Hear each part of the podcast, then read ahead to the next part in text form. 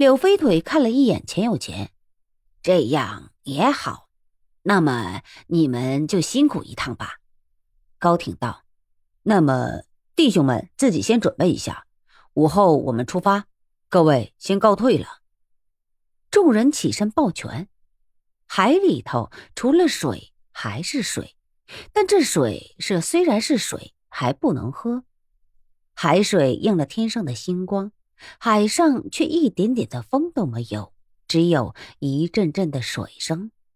高挺上上下下的瞧了验证，见他身上别无长物，就只是手里提了一把剑，跟他们一个个分水刺、鱼皮水铐、标带相较，显得极是突眼。忍不住问道：“燕兄，可有什么东西要兄弟帮你找的吗？”燕真笑了：“哼，在下倒也想找一身水铐，只是一直都找不到，索性不找了。就这一把剑，拿了倒轻松，高兄不必费心了。”高廷想了想道：“若是如此，在下也就随燕兄的尊便了。只是在下一向在海上勾当，一向孤陋寡闻。”竟没听过燕兄的大名，燕震道：“那是在下一向不在江湖上走动罢了。其实区区贱名，实也是不值一提，怎能跟高帮主相比？”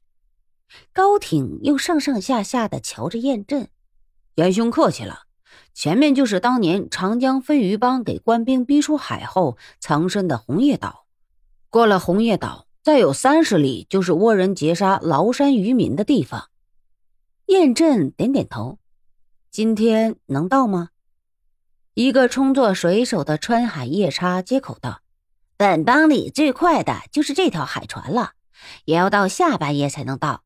但是那里也没有什么可看的。”这时，身后的天上却亮起一支明耀的火焰剑。高挺道：“这是本帮人御敌的号剑，快些转了头去。”也不用他叫。二十个川海夜叉已是齐的动手，调过了船头，向着发信号的方向划去。高挺手里挥出几道掌风，熄了船上的几盏灯，忽的问：“燕兄怎么这一日在船上就一点都不晕船吗？”燕震笑了笑：“在下一向是浪荡惯了，水性虽不是很好，但总还不至于晕船的。”不知燕兄是哪一位前辈的门下？燕震道：“先师临终相祖，只求世人忘了有他这一人，所以在下不便相告。”高挺应了一声：“哦，原来燕兄不是反天会那几位前辈的门下吗？”正是这样。燕震随口道：“这二十个川海夜叉当真了得。”只是片时间，就已见到了两三里外一条大大的大船上，火光下寒光闪闪。燕震却瞧得真切，分明就是长长的倭刀反射了船上的火光。大船边上还有几条小船，正是倭寇用的。待到两面相距不到五十丈，这边高挺手里的钢刺一晃，十个川海夜叉向水里一钻，没入海中。十个人一齐入水，竟没发出一点声响。船上十个人都是一手提着钢刺，另一手抓满暗器，死盯着正自交手的那条大船。高挺手一扬，一支奇花火箭冲天飞起，发出了一声长长的尖啸，直入半天。远远大船上有人欢呼着：“副帮主到了！”突的。见对方来了帮手，竟又是这样的进法，出其不意之下，总算几条小船离开了大船，向着这条快船迎来。燕震却看得清楚，倭人分出了四条船，每条船上都是七八个人左右。这边船上的川海夜叉眼神冷定，竟不以自己一方来势极大为意。燕震刚才见川海夜叉水手之势，就知道这帮人水性之精，天下无双。若要相较，只怕比他在路上也相差的不多。再一看那帮倭寇，竟然也是不弱，心头大奇，是哪里来了这许多的好手？